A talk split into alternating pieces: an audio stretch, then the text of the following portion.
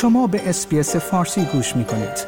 با رفتن به sbs.com.au به اخبار و گزارش های بیشتری دست خواهید یافت. یک لایحه فدرال با هدف ارزانتر کردن خودروهای الکتریکی قرار است پس از توافق حزب سبزها با دولت به تصویب برسد.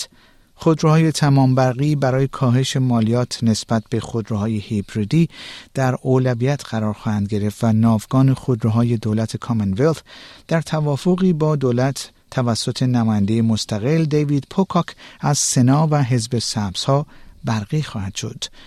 حزب کارگر استرالیا برای تشویق صاحبان ناوگان و کارفرمایان به جایگزینی خودروهای بنزینی با جایگزینهای سبزتر برنامه ریزی کرده بود که مالیات مزایای جانبی موسوم به FBT را بر روی وسایل نقلیه کم آلاینده کاهش دهد. اما قرار بود این قوانین توسط کراسبنچ در مجلس سنا مسدود شود زیرا آنها از خودروهای هیبریدی پلاگین که دارای موتورهای بنزینی نیز هستند پشتیبانی می‌کردند. اما این تغییر چگونه بر مصرف کنندگان تاثیر خواهد گذاشت؟ این تغییرات در صورت تصویب می تواند قیمت برخی از وسایل نقلیه الکتریکی یا به زبان ساده تر EV را 4700 دلار برای افراد یا تا 9000 دلار برای کسب و کارها کاهش دهد. در صورت تصویب این قانون از جولای امسال در خصوص این خودروها به اجرا گذاشته خواهد شد. کاهش مالیات بر خودروهای الکتریکی دارای باتری، سلول سوختی هیدروژنی و خودروهای هیبریدی پلاگین اعمال خواهد شد.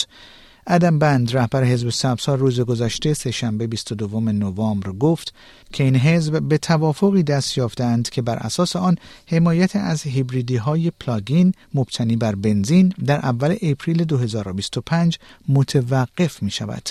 همچنین در سیاستگذاری های مربوط به تدارکات ناوگان دولتی اولویت به خودروهای برقی باتری‌دار با حذف هیبریدی ها در همه شرایط بجز موارد استثنایی داده خواهد شد. علاوه بر این اداره مالیات استرالیا نیز راهنمایی هایی را در مورد اینکه فناوری شارژ خانگی چه زمانی می تواند در بسته های خودروهای معاف از FBT گنجانده شود صادر خواهد کرد. آقای بند گفت حزب سبزها رسیدگی به وضعیت وسایل نقلیه الکتریکی را تسریع کرده است. او گفت ناوگان دولتی برقی خواهد شد و زمانی که این خودروهای دست دوم فروخته شوند به کاهش هزینه خودروهای الکتریکی برای مردم عادی کمک خواهد کرد.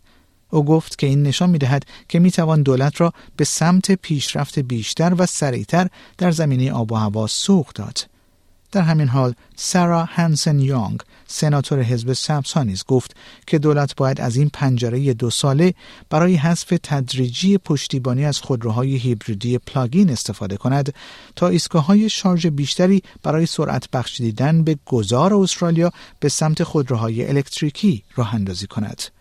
و در همین حال سناتور پوکاک که بند موسوم به sunset clause را در مورد تخفیف برای خودروهای هیبریدی plug-in پیشنهاد کرده است گفت که کاهش قیمت خودروهای برقی مهم است اما او نمی‌خواهد بازار دست دوم پر از خودروهای هیبریدی باشد که هنوز از موتورهای بنزینی استفاده می کنند. او گفت موضع من این است که خودروهای plug-in هیبریدی یک فناوری سوخت فسیلی است که نباید یارانه آن از محل پول پردازندگان مالیات تامین شود.